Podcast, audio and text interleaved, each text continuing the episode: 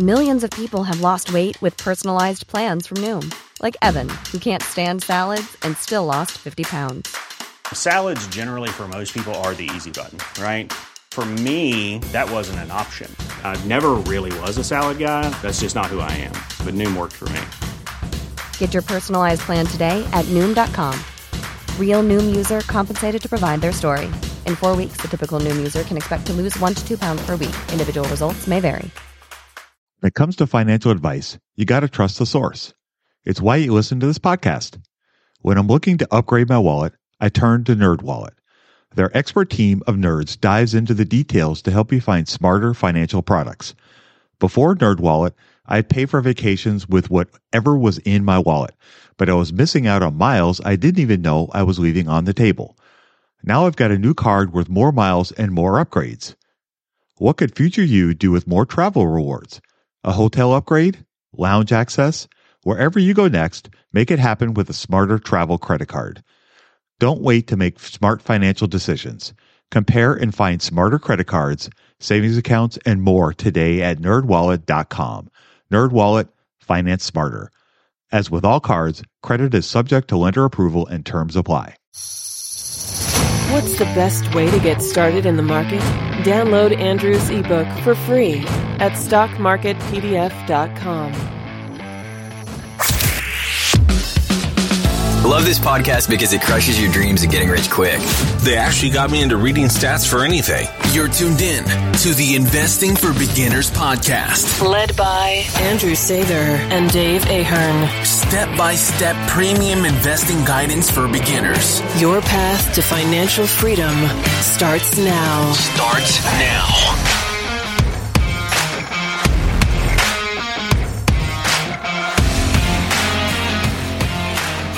All right, folks, welcome to Investing for Beginners podcast. Today we are blessed to be joined by William Green again. He is the author of Richer, Wiser, and Happier, a fantastic book. And if you've not read this book, you need to go out and buy it now, now, now. It's a fantastic book about investing, about life, about philosophy, all kinds of great stuff.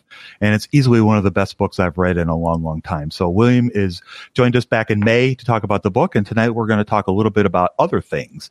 So William did a fantastic TED Talk just recently.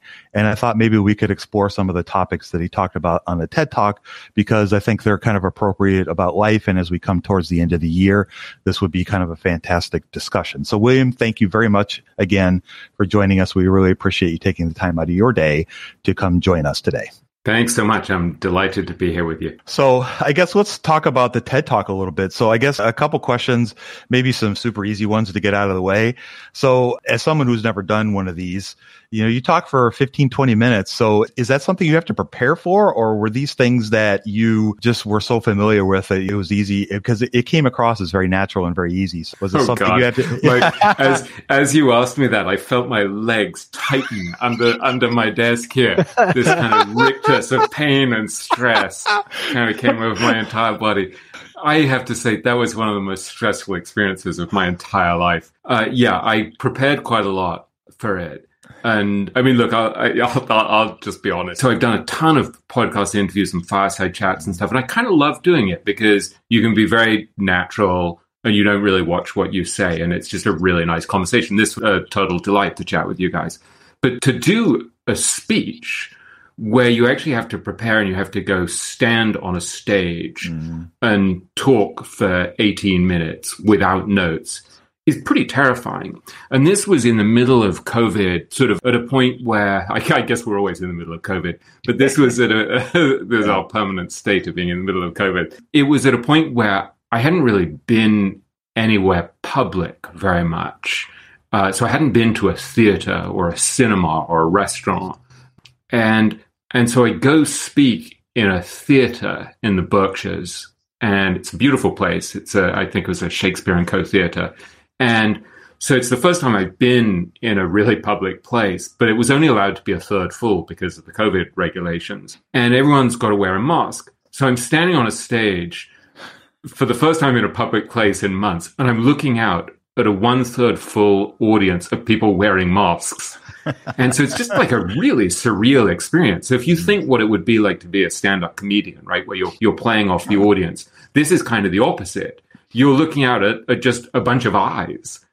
And then the Klieg lights come on. And so you're just standing there on your own. And I, of course, being kind of full of hubris and overconfidence, uh, had decided that I didn't, they, they have this kind of, I think it's called a confidence tracker or confidence meter or something mm. that a couple of the speakers who were more experienced and wiser than me had some of their notes on so that if they got lost, they'd be okay. I was like, no, no, I'm just going to remember what I'm going to say. So I didn't have anything. So I'm just standing on a stage looking out at people in masks thinking, oh shit, uh, what am I going to do? So if I sound calm and relaxed, it's mm-hmm. one of the great con tricks of life because actually I felt like I was about to keel over. Yeah, I would definitely encourage people to do it. It's a really interesting experience and it's an amazing forum to share ideas. Mm-hmm. But yeah, it scared the crap out of me. I think the last time I was that scared was when I was about 19 and I, I'm 53 now. When I was 19 and I, despite being scared of heights, jumped out of an airplane oh. in Oxford in England. And I did it while also having a really bad hangover. And so it was like, it was, you did the same. It was stupid on so many fronts. And I, and I looked, yeah. So this a little bit felt like jumping out of a plane with a hangover. Sorry, so now I've probably destroyed all of your romantic sense no. of what it could be like. Not at all. I used in a former life I was a musician, so I would have to stand on stage and sometimes in front of 10, 15,000 people and play your guitar and you can only see, you know, the first part of the audience. You can't see the back people because of the lighting and everything. And in some cases, you know, you stand up there and you feel like you're just naked because everybody's just staring mm. at you. And if you think about it, it can be a very terrifying thing thing. But yeah, I, I, found over the years that the more nervous I was, the better I did. And if I wasn't huh. nervous, then there was a problem because it just mean that I didn't care. And so whenever I was nervous, then I would be more focused on what I was doing and it, it just seemed to flow better from that aspect. So I understand completely what you're saying. And I, I kind of had a feeling that's what it would be like for people. But, you know, I know that you've spoken to some, you know, obviously very incredible famous people and done a million interviews and fireside chats, like you said. So I figured talking in front of people for you would probably be a piece of cake. So. Oh yeah, right. Uh, I mean, one of the things that's interesting about speaking in that kind of situation is that I think it's probably similar to other areas of life, like getting in a fight or something like that, or being, you know, in a road rage kind of accident or whatever it is. There are actually times in life where your body kind of betrays you. Mm. And so however much, you know, do deep breathing or stretching exercises or smile and practice or whatever, you feel that your voice is a little shakier or your breath is different. It reminded me of something in my book where this friend of mine who I write about, a guy called Ken Shubin Stein, he's a very brilliant guy. He's an investor, but he actually quit the investing business to become a neurologist. And so he's a, a real expert on the brain he would talk about becoming so self aware physiologically that you know when you're in a suboptimal state. So you actually know when you're in a state where you're likely to screw up. Because, I mean, he had a mnemonic, an acronym where he said, if you're hungry, angry, lonely, tired, in pain, stressed, sad. So he had this mnemonic halt PS to tell himself, I'm not in a condition to make a really good decision. And so it's actually interesting to become, I think whether you're an investor or you're a neurologist or you're a public speaker, you actually want to be sufficiently attuned to yourself where you're like, oh, wow, yeah, my breathing's gone screwy. I, this is not a time when I want to have an argument with my wife, or this is not a time when I want to talk to my accountant or whatever about how they screwed up my account, you know. And so, I mean, there is something I think, really interesting about these extreme situations and how you respond to them. And it's actually quite interesting if you're an investor because you start to think, well, then, so let's say the market is crashing. How do I actually respond? And like knowing how you respond in extreme circumstances is really interesting. And I, I actually think, on the whole, in extreme circumstances, when, say, in the past, a kid of mine got hurt or something, like, like once when my son was really young, I, incredibly stupid, I threw a shirt at him as a kind of joke over his head. And he immediately, he must have been about five, he ran directly into a metal radiator and had this enormous bump on his head. And we had to take him to the hospital. And I think sometimes in situations like that, I go ridiculously calm. Actually, I'm not panicked. I just go very, very quiet and calm. And I wonder if that's a kind of survival a sort of ev- evolutionary thing that it, we were kind of better off if we didn't panic in those circumstances. But most of the rest of the time, I'm just anxious and neurotic, so it, it makes up for it. this idea of needing to protect yourself from doing something stupid because your body's overreacting it reminds me of what Dave and I's business partner Andy Schuler has talked about in the past about not wanting to put your brokerage account on your phone because it's so easy to just hit the button on your brokerage account, log in because you're freaked out about the market, and then panic sell everything. So he intentionally leaves a layer of, all right, if I need to make a trade, I have to sit down at a computer, I got to log in manually. And so that extra layer of separation could help an investor almost like you know your body's going to betray you.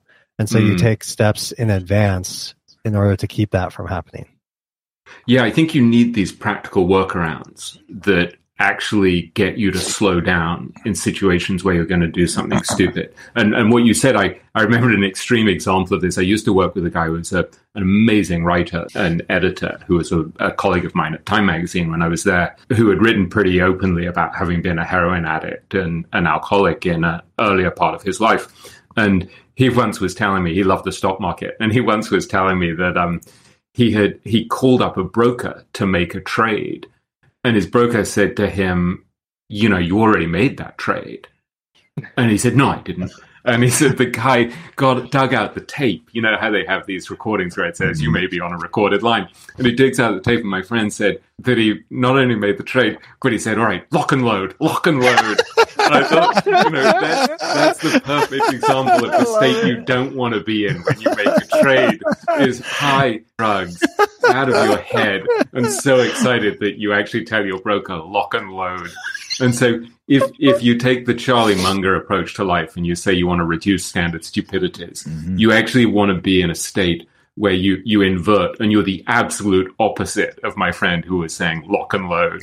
you're moving slowly. I mean, it's. I think if you have these actual practical workarounds, like there was one point where I had an account where I actually couldn't trade on it for ages. Like there was some restriction. I can't remember what it was, and I was like, no, that's perfect. I don't need to reverse that. I have a an investment in a hedge fund run by a friend of mine that I've been investing in for over 20 years.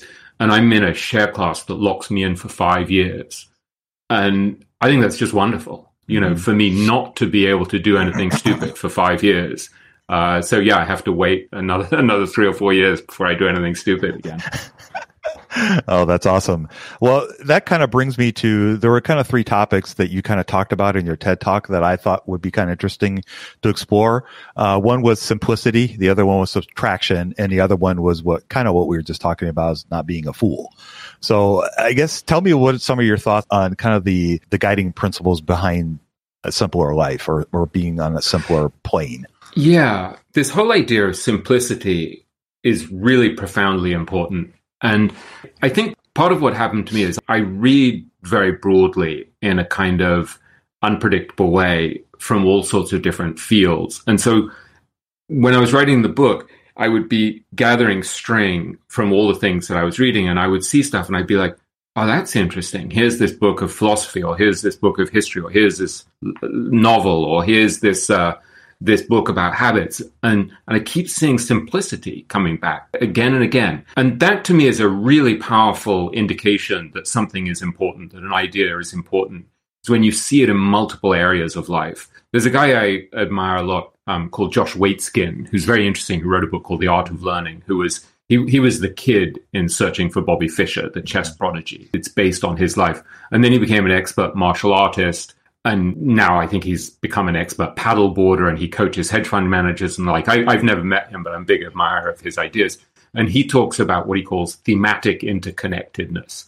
And that's kind of a posh way of saying what I'm saying, which is when you see the same idea crop up in multiple areas, you start to think, oh, that's important. And so what I saw is simplicity in, for example, all of these areas like like science and spirituality and investing and business and and and so to give you a few ideas just theoretically intellectually broadly speaking of why this is such an important idea i'll i'll run through a few of those and then we can talk about how you actually apply it in your own life i think this has enormous practical ramifications yeah so As a finance nerd, you would assume that I have my money game all together. Well, shocker, I didn't. Until Monarch Money.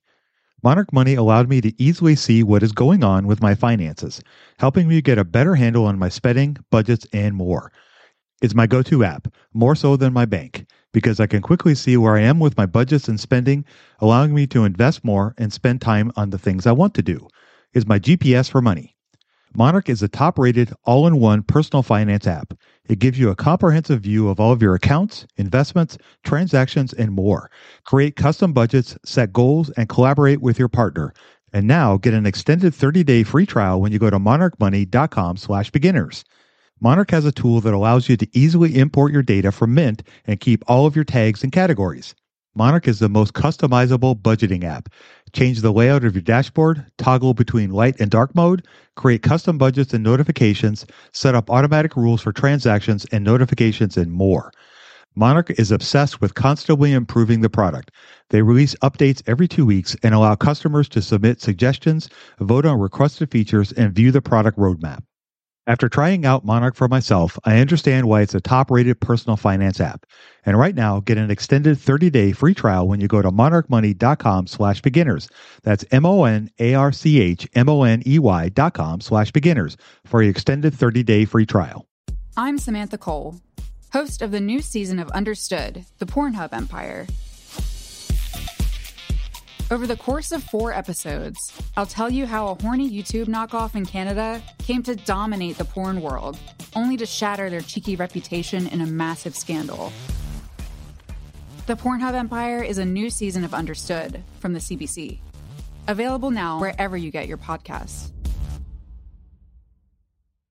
So, to give you an example, in science, which I know so little about, I can't even tell you. There's this whole principle of Occam's razor, right? Which is mm-hmm. basically that you want to go for the simplest solution.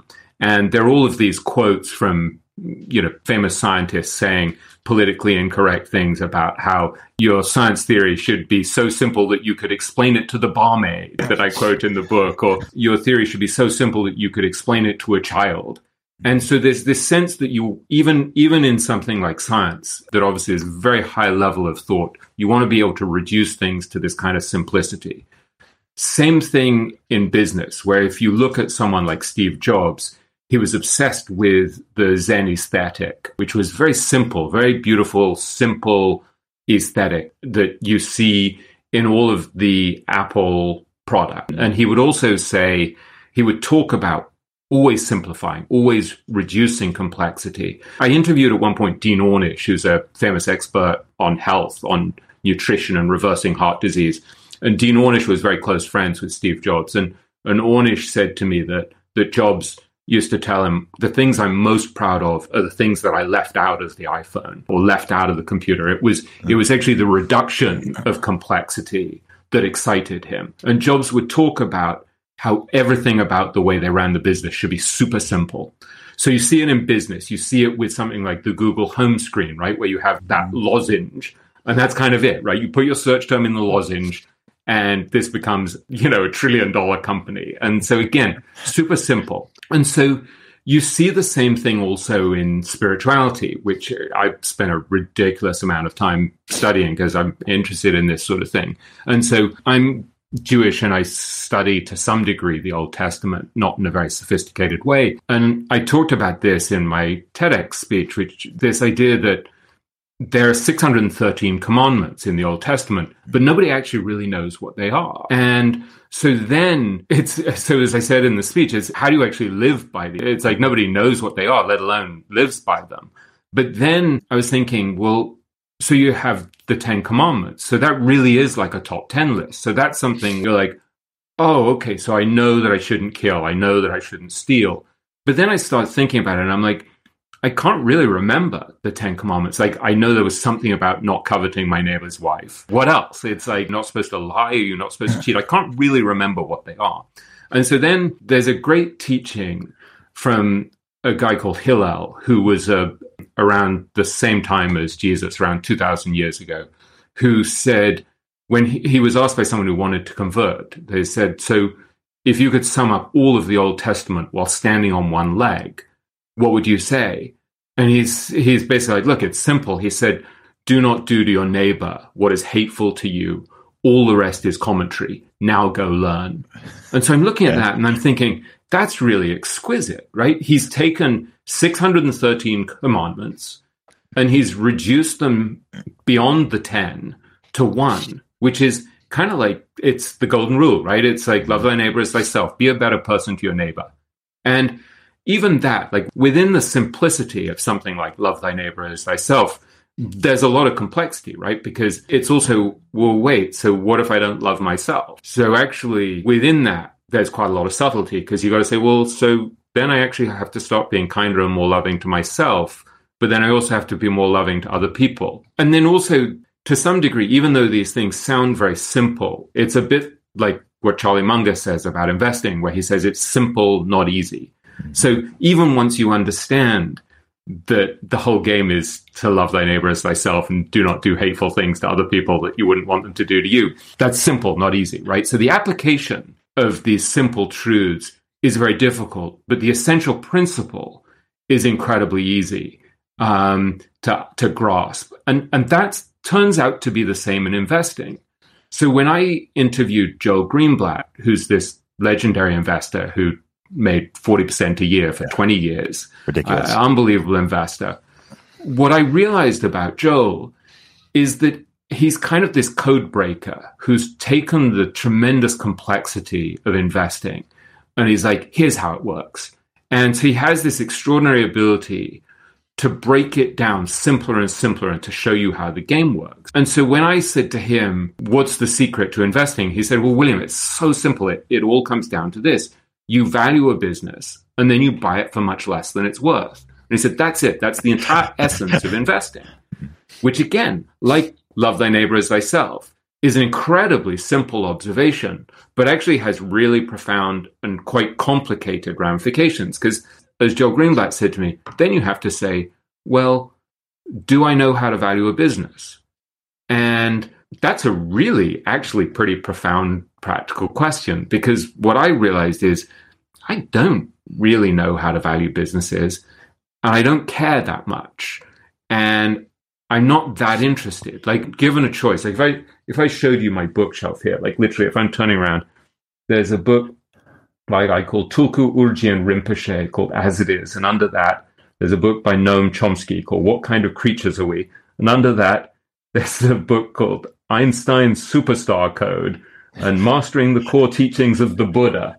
Uh, you know, I mean, there's there's nothing in there about here's how you value a business. Like that's just not what I'm built to do. I can count to about four, five, six. yeah, With a calculator. day. Yeah, exactly. I have no interest in accounting. I literally, I mean, I'm embarrassed to say this. I never took a business class or an economics class. I didn't take it in England. You could get away with never taking an economics or math or business class after the age of, you know, 14. I didn't have to take a math or science class because I could only do English literature, basically. So I'm built for a different game. So I have to look at that and say, so am I actually built to win the game of picking individual stocks?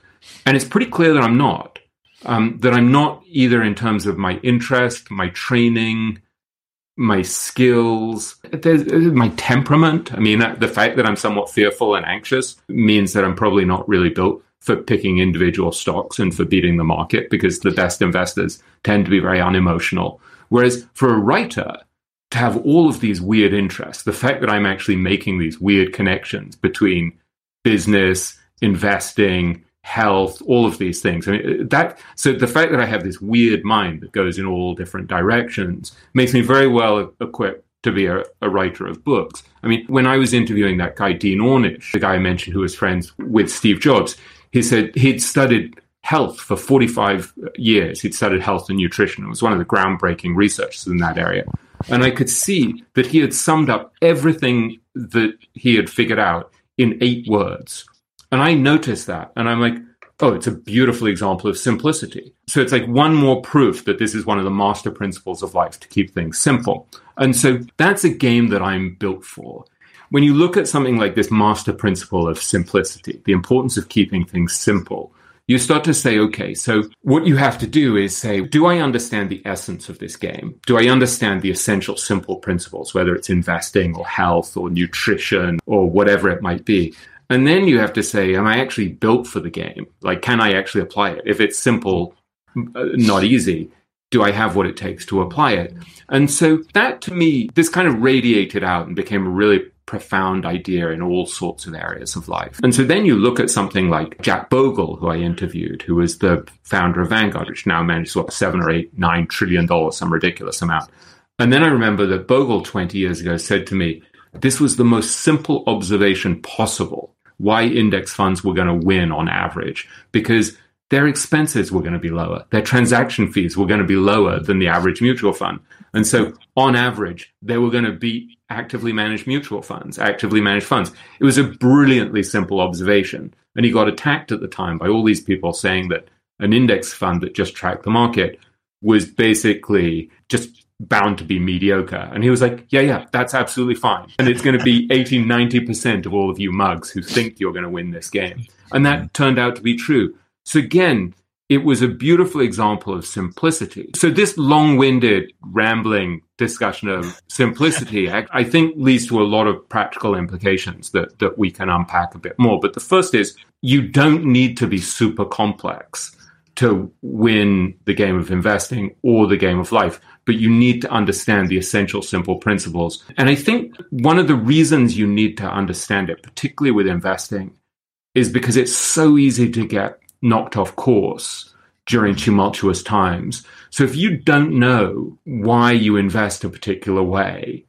because you don't really understand the principles underlying it, when all hell breaks loose, uh, you can see I was trying to figure out euphemisms that didn't involve fans and things hitting them. When all hell breaks loose, how are you going to keep your wits about you?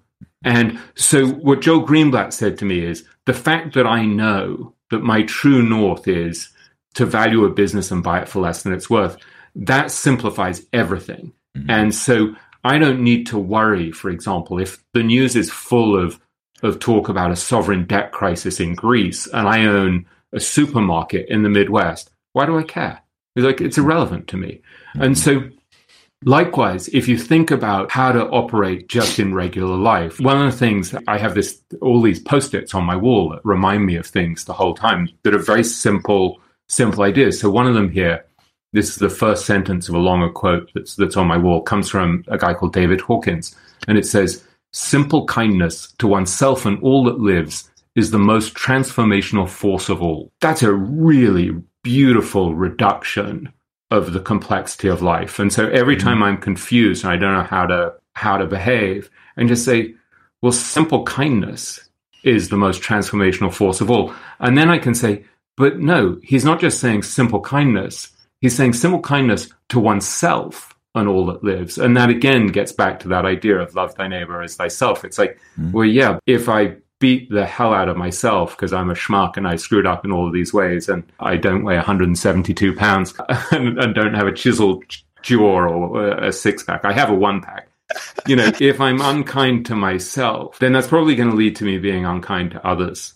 And so that to me is, is a very beautiful example of simplicity at work. And a, another one I have on my wall here is literally something that just says this, just this, which is a reminder that it's this moment when you have to be awake, happy, present, aware of what's going on. And if, and so this is a very Buddhist thing, right? That if I'm constantly tearing my hair out about the past or worrying about the future, uh, which I'm really good at, then I'm not present in this moment. That sounds like a really banal thing to have a post it that says this, just this, but it's dragging me back to this awareness that the, the present moment is the most important thing. Mm-hmm. Does any of that make any sense? Oh yeah, it totally does. And and I love the idea of those post-it notes around your desk there because those help every time you look at you know, this, just this,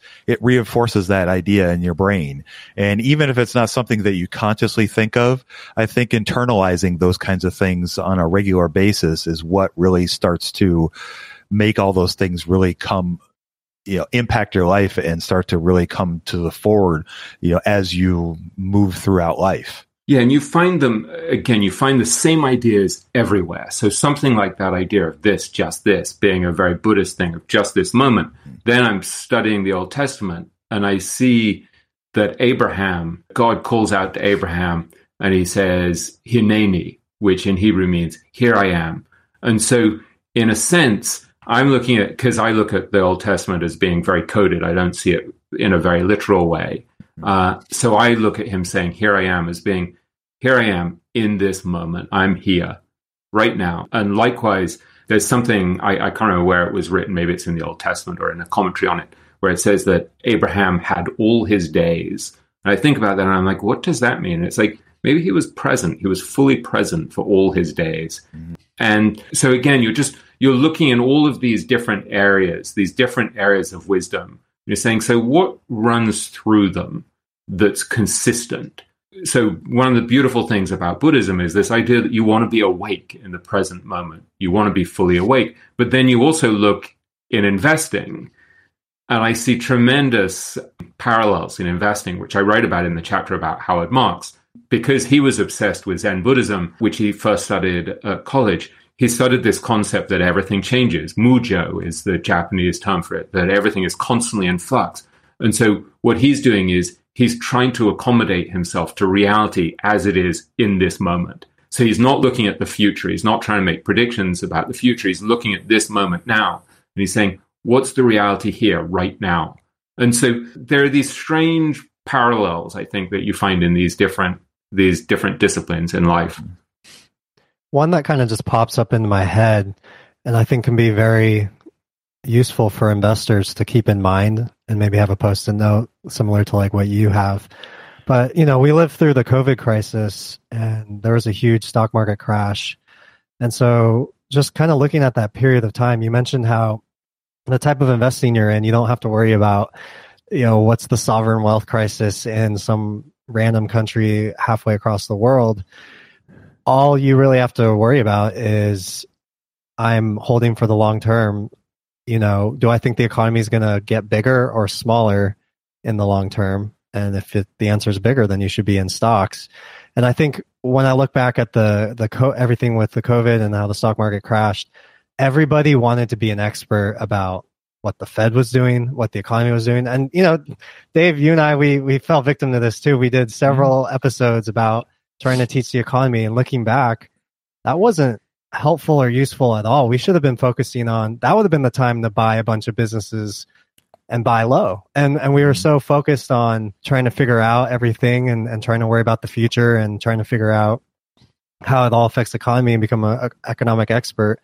And we should have just stuck to what was basic and simple and been present in the moment to understand, look, we don't have to do what everybody else is doing. Everybody's panicking we should just focus on what we've been focusing on the whole time, which is buy when something's at a lower value than the real the business really is.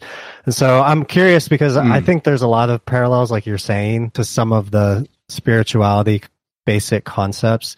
I'm curious if there's any other profound sticky notes that you got over here in your, in your Let wall. Me see those, were, those were good.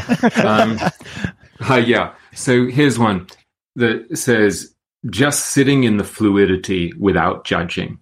So everything is changing all of the time. And so if you meditate, for example, and I'm no expert, although I do try to meditate in my own hapless, half-assed way, but if you meditate, you see this fluidity. It's like so, someone was saying to me recently, who's a much more experienced meditator, that she says it's very helpful to think of the mind kind of like the sky and the clouds are coming across all these storm systems or whatever. And so you're sitting in the fluidity without judgment. And so all this stuff just kind of arises and passes in life. And we're constantly saying, I don't like that. Right? you know, we're fighting it the whole time.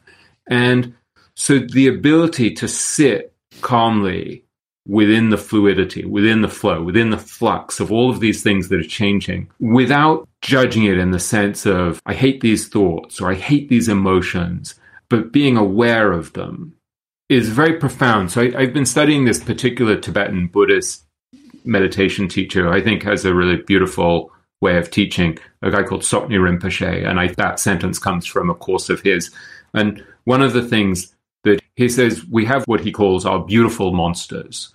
And our beautiful monsters are things like these habitual thought patterns or emotion, like self hatred or fear or anxiety or, oh my God, everything's going to fall apart because I saw that, you know, my parents' marriage fell apart or I saw my business fell apart or I saw the economy fell apart, you know. So we have these kind of survival patterns or these tapes that we replay in our head the whole time. And he says at one point, one day we will love all of our beautiful monsters. And so, so he says the kindness is not to suppress them. It's not to judge them. It's not to try to change them. It's to sit with them and to be like, okay, yeah, I see that. And so he says, he so he has this beautiful practice called handshake practice where you recognize what's coming as you're sitting in this fluidity of everything just arising and passing because that's what thoughts do is what physical sensations do emotions all of these things phenomena outside noises there was one thing i was listening to a guided meditation of his and suddenly there's obviously someone's phone goes off and people are laughing and it's obviously embarrassing. And he says uh, don't judge. It's just a sound. And what a wonderful attitude just to be able to sit in the fluidity of all of this and not be judging, not fighting it, but just be calmly aware. I was interviewing Ray Dalio the other day, who's uh, you know one of the most successful investors in history and is worth something like twenty billion dollars. And we were talking about meditation because he's been meditating since 1968, which is the year that I was born. And one of the things that that gives him is precisely this ability to sit in the middle of fluidity, in the middle of chaos without judging it and to look calmly at what's coming up, what's happening. And so, again, this sounds like a really esoteric kind of woo woo thing, but actually it has such implications, such practical implications, because then when COVID comes up and everything's going to hell, someone like Howard Marks is able to look at it and say, what's the reality right now? How much optimism is priced into asset prices? How much pessimism is priced in? And so around March 2020, when everything was falling apart and everyone was just paralyzed and markets fell something like 34% in less than a month, Howard invested his firm at Oaktree, they invested a couple of billion dollars because they were just very calmly sitting within the fluidity, looking at reality as it is, not as he wanted it to be. And then when the market had the fastest recovery it had ever had, the opportunity disappeared very quickly. And he said, now there's a lot more optimism priced into markets. The opportunity is gone because the government stepped in and, you know, juiced the economy and sent out checks to everyone, relief checks. And so he says, what's the reality now? Well, things aren't as cheap. And so conditions actually are more dangerous now or less attractive now than they were when everybody thought it was too dangerous to buy. Mm-hmm. But actually, it was just cheap. So again, that's all built on a very simple idea, which is Howard's idea that the most important thing is to buy when things are cheap.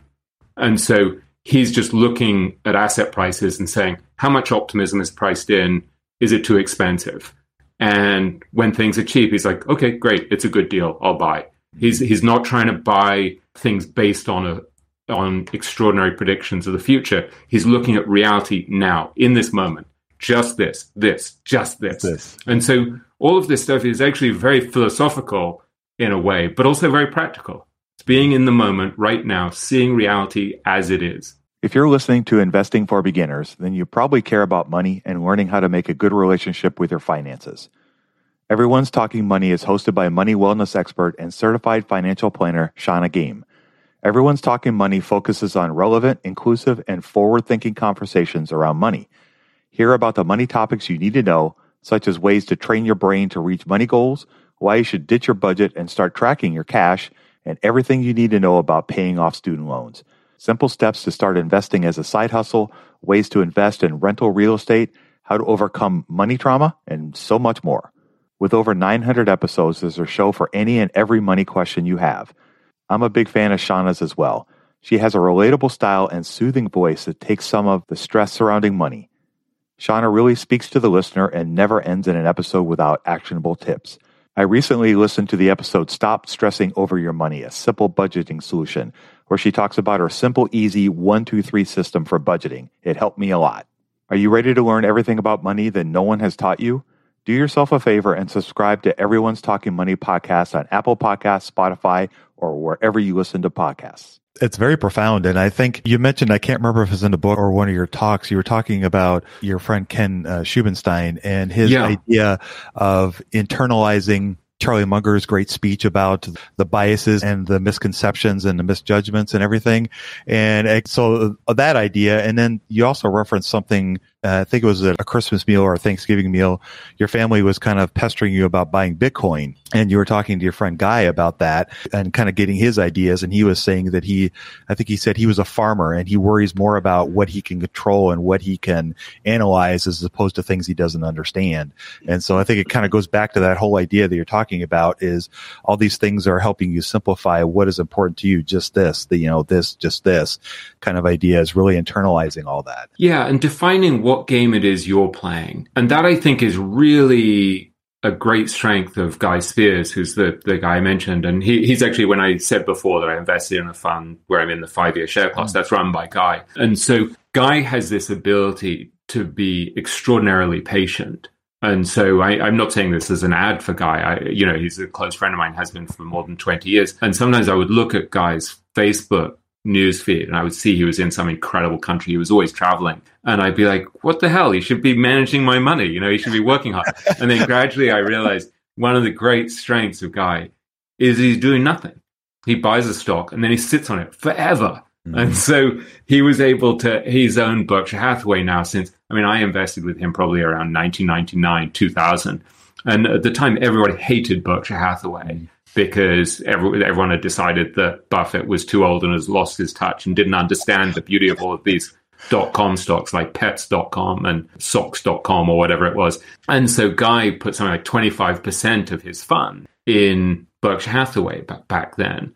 And he's owned Berkshire for more than 20 years. And so that ability to know what the game is that he's playing has been incredibly powerful. So I went out for lunch a few weeks ago, a couple of months ago, with Guy in New York City who was visiting from Zurich, and I was wrestling with cryptocurrencies, and I'm like, "What do you do? What, like, how do you think of this?" And he was like, "Yeah, it's just not my game. It's." He was like, "As you said, I'm I'm a farmer. He's happy to own these companies like Mastercard or Nestle or Berkshire that are going to grind it out over many years and survive."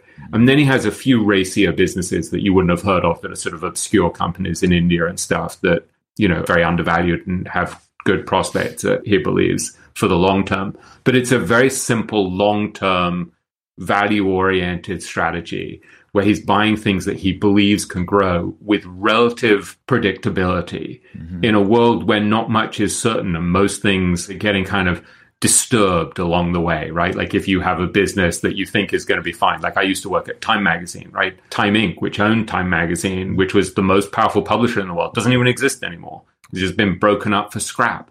And so most businesses don't survive. We live in a world of entropy where things fall apart, as, as Yeats, the great poet, said. Things fall apart, the center cannot hold. Uh, mere anarchy is loosed upon the world. And so you're having to invest in a world where things fall apart. And so what people like Guy are doing or Buffett is doing is they're trying to invest in things that have a little bit more resilience. And so if you want to invest in a way that's predicated on resilience in a world of entropy where things fall apart and the center cannot hold, that's a totally different game than if you want to buy Tesla, Bitcoin, mm-hmm. and all these things that can go to the sky, but may also fall 80%. I mean, who knows? And that's not that I'm particularly knowledgeable about Bitcoin, believe me, or Tesla. And so far I've been wrong. But Guy's point is he doesn't need to play that game in order to be incredibly successful. And so I think if there's a practical takeaway, it's to know the game that you're playing, to play a game that suits your principles and your temperament and your time frame. And so then you can sort of say, well, I can win without actually taking the risk of betting on Bitcoin. And that's just fine. And if other people make 10 times their money over the next 10 years, that's fine. I think that's an extraordinary competitive advantage. So one of the things I think you need to do is say, what's a desirable destination for me? What am I actually trying to get to? And so for me, I need to educate my kids. I don't want to have to work for anyone I dislike. I want to be able to retire one day, although I never will but I like the idea of not having to work nine days a week. And I, you know, it's a nice fantasy. I didn't go on vacation for like five years and then finally went a few weeks ago. I mean, uh, you know, so yeah, the idea that I'm going to retire is a nonsense. To be able to walk away from projects that I don't want to do because they involve someone unpleasant that I don't want to spend my life with, things like that. So I need to get to a point financially where I can live that way. And so I just think for our listeners or viewers to say, what's my destination? Like, what does actually being wealthy and having an abundant life mean for me? And if that means having a nice house that you don't have any debt on and a car that isn't breaking down, that's very different than, you know, having a 10,000 foot mansion overlooking the ocean and a private plane. And so once you know what the destination is and what you actually care about, then you can sort of say, well, maybe I won already. Maybe I'm already there, or I'm already mm-hmm. so close to the goal, to the finish line. I actually don't need to take wild risks. And so for me, actually, I made probably dumb investment mistakes over the years, but I've lived within my means and saved over the years and invested over the years. So thank God I'm in a reasonably good position. So for me, actually, to take really dumb risks would be incredibly stupid. And so, one of the things Howard Marks said is you have to ask yourself, how much are you willing to push the envelope? You know, do you want to risk overreaching? And so, for Howard, who describes himself as a natural born warrior, uh, not warrior, warrior, he's never going to take wild, wild, wild risks. I mean, when I asked him, what was the worst mistake he'd ever made. He was like, I don't remember any major mistake. and then later, when I was fact checking, he said, well, there were mistakes of omission, things that I mm-hmm. didn't buy, but there weren't really grievous mistakes of commission, things that I mm-hmm. did. And so that's somebody who really wants to survive. And so he was hugely aggressive during the financial crisis and invested five or six hundred million dollars a week for 15 weeks while the market was melting down. That was hugely aggressive. Yeah. But it made him an Oaktree about eight or nine billion dollars because he waited till the markets were incredibly cheap and then and then pounced. Yeah. Mm. But otherwise, he's driving really carefully because he knows the conditions are icy and he's waiting until there's beautiful sunshine and then he'll take more risks. Yeah, that's awesome. But I think it all comes back to the thread that we were pulling on at the beginning is that it, all these examples of things you're talking about are all simple ideas. They're mm. they're not easy, but they're simple ideas, and they're staying true yeah. to what what works for them, and, and they're they're staying in their lane. They're playing their game, whatever acronym or terminology mm. you want to use. Mm. But I, I, think it all comes back to the simplicity of what they're trying to do. You know, Howard's trying to find things that are selling for less than what he thinks they're worth. Joel Greenblatt was the same. Guy Spier's doing the same. You know, the things that you're talking about doing in your life are exactly the same. You're trying to stay within what's simple and what works for you. And I think sometimes we humans humans tend to want to make everything complicated and think that it's only yeah. going to be awesome if it's super complicated. And it doesn't have to be. You know, I grew up in sports. My baseball coach pounded into us basics. The basics, the basics, basics. You can't do all the fancy stuff if you can't do the basics. Mm-hmm. And mm-hmm. I think a lot of the same ideas that you're talking about apply to life as well in investing or in just the way that you want to set up your life. Yeah. And I think actually that's probably another thing that I talked about at some length in my TEDx talk was this idea that when you apply the principle of simplicity to your life, you see all of these ways in which you actually need to subtract complexity. And that to me, this idea of the art of subtraction, which I write about in the book and I talk about in that speech, that is ungodly important. That's something that I see again and again with the greatest investors is that they're reducing complexity in their lives. So, so you see someone like Bill Miller, for example, and last time I, when I was working on this book, I interviewed him both at his home in Maryland and at his office. And I could see the degree to which he had simplified his life. And I, the first day I spent with him at his home and the next day I spent with him at his office, you could see he's wearing the same pair of jeans and the same black t-shirt every day. and he said at one point he'd been invited to give a keynote speech at some big fancy ball. And he said he told them now I threw out my tuxedo and I'm never buying another one. And I thought there was something so wonderful about that that he's just mm-hmm. decided, no, I don't do that anymore. And when you look at his schedule, there's very little scheduled. He's set himself up so that he's working with his son and a handful of other people. He has the same personal assistant that he had like 20 something years ago at Legg Mason when I first interviewed him there. This lovely, lovely woman and kept him kind of organized for 25 years. And so he's just kind of simplified his life so that all he's doing is reading, thinking, and as he puts it, trying to add value for his shareholders every month. And he doesn't do anything that he's not good at or doesn't like. And so the thing that the money has enabled him to do is, for example, he has all these people working for his family office who do things like pump gas for him. And he didn't decorate either of his homes. His sister would decorate his homes for him. Even his dog, which he really loved, you know, his sister was kind of taking care of his dog. And so it's just like he'd simplified his life in this really interesting way. And I see that again and again with the greatest investors. There's this tremendous focus on what they care about most and what they're best at and what matters most to them. That's key, right? It's got to be something that matters to you. So for me, sitting around reading obscure books about Tibetan Buddhism and the Old Testament and stuff, that's really important, right? Like I got up this morning and I, I, love coffee, as you know. I spend my whole time drinking coffee, and I'm, I do not know what I'm. I'm going to stop shake because I'm not drinking coffee now. And so, you know, I start my day. I have a really good coffee, the first of about 29, and I sat down in my armchair and I'm reading a book written by some, you know, Kabbalistic sage in the 1500s, and that is just kind of heavenly to me. And so to structure my life so that I can do things like that is really important. So that's, and for Bill Miller as well, reading is critically important. That's a really essential part of a happy, intellectually fulfilling life. Then you look at the other things that are important to you, and these things are so idiosyncratic, right? So family, relationships, maybe it's got to be exercise. I, you know, I hate to admit it, but I never would have included that in one of the things, but it's clearly one of the things that I have to do. So I try to you know do what I call the, the tour de laundry room. You know, I have a stationary bike next to my washing machine and dryer downstairs in the basement, and so I try to do that several times a week. I think having equanimity, peace of mind, is really really important, and this is a big thread in my book it is about how you have resilience, how you have mental resilience and equanimity, so that you can deal with turbulence both in the markets and in your life. So you've got to think about how you're going to get that. So whether it's prayer, meditation, exercise, or a combination of all of those, or just really good friendships, walking in the woods, it doesn't necessarily matter. But I think that's got to be one of the kind of tent poles of life is how are you going to get equanimity and resilience? And then there's work, right? You want to make a living, you investing, stuff like that. You have to go through your life, I think, and say, what can I remove?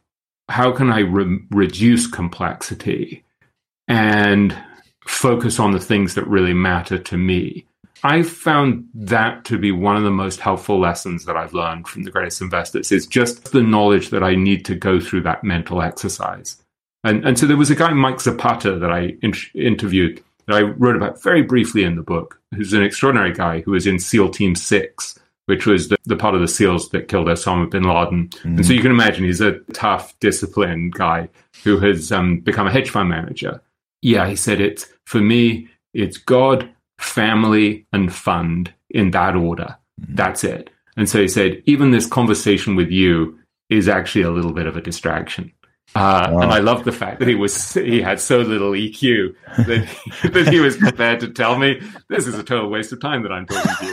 Um, but that's really interesting that he's reduced his life to three things, and I'm sure because he's because he's a very fit, tough survivor guy. I'm sure fitness is part of it as well. Like the, the uh, it mm-hmm. wouldn't even merit being one of the three things.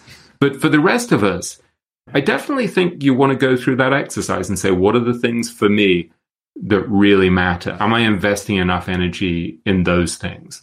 And so this was one of the great lessons for me from Ed Thorp, who I write about in the book, who's one of the greatest investors and game players of all time, who said to me when I was asking him, how do you win the game of life? And he said, well, look, who you spend your time with is probably the most important thing of all. Mm-hmm. And so then you have to say, am I investing enough energy in my family, my friends, people I really like, people I can learn from? If sharing is a really critical part of a happy and successful life, which I think is one of the great lessons from Arnold van den Berg, who I, I end the book with, have I built in anything where I'm actually like helping anyone else? Mm-hmm. And so, so just to think through these issues in a fairly rational and systematic way is probably very helpful. Yeah, I would totally agree with that. Andrew, did you have any? I would. Go ahead. I would just challenge investors if you haven't asked yourself that question yet, like what game am I playing? There's that thing. I like to play poker. I don't do it seriously in any regards. Usually, I just play with friends and family. But there's a saying in poker where they say, "If you don't know who the patsy is, you are the patsy," mm. and it's you know, with investing, it's like, have you really thought about it? Or are you just playing these games that you're hoping you're going to win and you haven't given any thought, like, can I actually win in this game? Can I actually succeed in this game? So I would challenge people out there. You know, we were really encouraging people the first time you were on, William, to get the book. I'm going to say it again. Mm-hmm. If you haven't thought about what game are you playing, investing in the stock market, your personal finances, go out and read the book. I mean, the book's called Richer and get another copy. If you got it when you listened last time, just yeah. get another copy, get another and you'll become I won't go, I won't twice as far. rich, twice as happy, and twice as wise. Exactly. I think that was where you were going. Almost. Almost. It is, and it is. So you know, you mentioned you you spend a lot of time writing, obviously. And I'll say this because I, I read a lot and I clear my schedule to do that. And that's, I think it's very important for what I do. And I read a lot of nonfiction and there aren't many nonfiction books that are like page turners. This mm-hmm. was one of them. Mm-hmm. And I think it speaks to skills as a writer and your, whatever you do. I mean, whatever your secret sauce is, it came out through in the book. And so I would imagine it's good for beginners because I'm not a beginner at this point. But I felt that all of the stories you told, you know, all the examples you've given us today, they kind of really tie into this idea that you can, as an individual investor, it's very applicable in many different ways. And particularly because of a lot of those interwoven threads. And I think that's why it's definitely worth a lot of people's time. I think if you get some of these big, simple ideas right, they carry so much weight. Because they're fairly simple, we tend to underestimate just how profound and helpful they are. And so I think if you go through a book like this and you actually take out the big themes, you actually internalize them and apply them, it makes such a profound difference in your life. To take something like that idea from Charlie Munger that I write about at length of just systematically reducing what he calls standard stupidities. If you actually go through your life as a beginning investor and you say, here are all the ways in which investors routinely screw up. And so I don't know if I'm going to be a brilliant investor or not, but let me not do these really obvious standard stupidities. Mm-hmm. And you start doing that at age 16, age 18, age 30, whenever it is that you start investing and you say, okay, so what are the standard stupidities? Timing the market, believing market predictions by all of these bullshit artists from Wall Street brokerage firms or newspapers or whatever who pretend that they know where the market's going to go or what inflation's going to do. So you just immediately know, not going to listen to these morons because they're jokers. They're they're either deluding themselves that they know the future or they're lying to you. Mm-hmm. I'm going to avoid anything that's really overpriced, not just assets that you would buy like stocks that you would buy, but funds that you would buy. So you look at the fee structure and you say, is this set up so that the money manager is going to make money at my expense? Mm-hmm. And so you you look at something like that five year stock class that I'm in in Guy's fund, and there's no annual management fee, zero annual management fee. Wow. And so if he beats the if there's a six percent a year annual hurdle, so if he doesn't make six percent, he doesn't get paid.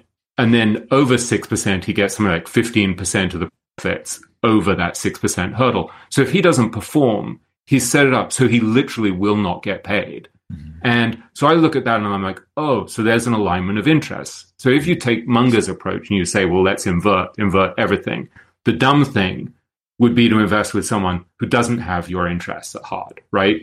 So where where the fee structure isn't aligned. So they're going to get 2% a year or 3% a year or whatever and they're going to be rich regardless of whether you do well. So you want to avoid things with high fees.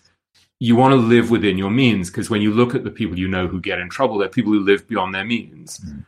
And so you want to avoid trading in and out of the market. You want to avoid panicking at the worst point. Like think of all those people who panicked during that early period of COVID and bailed out amidst this enormous run up. Think of the people who got carried away by the fads during the 1999 2000 stock bubble, the dot com bubble, and then lost 98% of their money. So you don't want to get carried away by fads. So just this idea, this one idea of avoiding standard stupidities, if you take it really seriously as a beginner investor, you can't help but profit from it mm-hmm. because you're going to avoid 70, 80, 90% of the dumbest things that most investors do. Do. And so I think the key is to take this idea from Munger, where he says, take a simple idea and take it seriously. When you read the book and you see, oh, okay, so I'm supposed to compound over many years without disaster. And if I just keep compounding at a decent rate without disaster, the power of compounding, the mathematical power of compounding is so extraordinary that I'm going to be fine. Mm-hmm. So the key then is to avoid disaster. Mm-hmm. So then you don't want to overreach, you don't want to overpay, you don't want to invest in things that are going to fall apart, and then you're going to be so emotionally a wreck that you're going to do something dumb. Uh, so you don't want to invest borrowed money. So I think these things are profoundly helpful, actually, for mm-hmm. early investors. But you also want to apply the lessons in your own life. So you want to look at the habits of the great investors and say, well, so good habits, the benefits of good habits compound as well. Mm-hmm. So if you think of your habit, Andrew, of reading, you look at someone like Buffett, who Munger describes as a continuous learning machine. If you start from an early age just to say, all right, well, I'm just going to keep learning constantly for decades, and we're going to keep studying people who are smarter and wiser than me and trying to figure out what works that they do and then clone what they do. That's really helpful. So it's it's not about like like Olympic diving where you get extra points for complexity. uh, you know, it's like get the big things right. And if you start early, I think the benefits are so overwhelming over time. I would encourage people just don't dabble in this. When you find an idea that resonates with you and think, oh, actually, that's smart, go big on it. Because the thing that distinguishes the greatest investors and the most successful people from most of us, I think, is that kind of fanaticism that when they find something that works, they're like, they go a thousand percent on it. And so Mohnish Pabrai, when he talks about cloning, when he talks about taking ideas from people who are smarter and wiser than him and applying them in his own life, he does it to a maniacal degree or when you look at Charlie Munger avoiding standard stupidities to a maniacal degree. and so it's not that you have to do everything, but when you find an idea, when you find something that works, really take it seriously and you'll, you'll see enormous benefits over time. Yeah, I, I, totally agree with that. I want to ask you a couple questions about coffee, so maybe we'll wrap this up, and if I can ask you a couple. Cause okay, sure, the critical stuff. Just, just yeah. just, now we're focusing on the really big game. Yeah. you want to right. wrap us up, Dave? Yeah, I will real quick. Okay. All right, folks. Well, unfortunately, we're going to have to wrap up our conversation with William for now. And uh, I really appreciate William taking the time to come talk to us again and dropping all this great wisdom with us today. Again, uh, Andrew said it. I'll say it again. The book is a must read. If you're interested in life and investing and learning to avoid standard stupidities, if at nothing else, then you need to check out the book. It's a fantastic collection of stories and wisdom that William put together from some of the smartest people out there. And it's great writing as well. Like Andrew said, it's a great read. It's easy to read. It's a page turner. I literally read it in two days. So I can't speak well more about the book and William as well. He's a fantastic guy. We really enjoy talking to him today. So without any further ado, I will go I ahead. fooled you again. thank you very much. Triumph. Thank you. thank you. Thank you very much. All right. So without any further ado, I'll go ahead and sign us off and you guys go out there and invest with a margin of safety, emphasis on the safety. Have a great week and we'll talk to y'all next week. We hope you enjoyed this content. Seven Steps to Understanding the Stock Market shows you precisely how to break down the numbers in an engaging and readable way with real life examples. Get access today at stockmarketpdf.com. Until next time, have a prosperous day. The information contained is for general information and educational purposes only. It is not intended for a substitute for legal, commercial, and or financial advice from a licensed professional. Review our full disclaimer at einvestingforbeginners.com. Lucky Land Casino asking people what's the weirdest place you've gotten lucky? Lucky? In line at the deli, I guess? Aha, in my dentist's office. More than once, actually. Do I have to say? Yes, you do. In the car before my kids' PTA meeting. Really? Yes. Excuse me, what's the weirdest place you've gotten lucky? I never win and tell. Well, there you have it. You can get lucky anywhere playing at LuckyLandSlots.com. Play for free right now. Are you feeling lucky? No purchase necessary. Void where prohibited by law. 18 plus. Terms and conditions apply. See website for details. Lucky Land Casino asking people what's the weirdest place you've gotten lucky? Lucky? In line at the deli, I guess? Aha, in my dentist's office. More than once, actually. Do I have to say? Yes, you do. In the car before my kids' PTA meeting. Really? Yes. Excuse me, what's the weirdest place you've gotten lucky? I never win and tell. Well, there you have it. You can get lucky anywhere playing at LuckyLandSlots.com. Play for free right now. Are you feeling lucky? No purchase necessary. Void where prohibited by law. 18 plus. Terms and conditions apply. See website for details.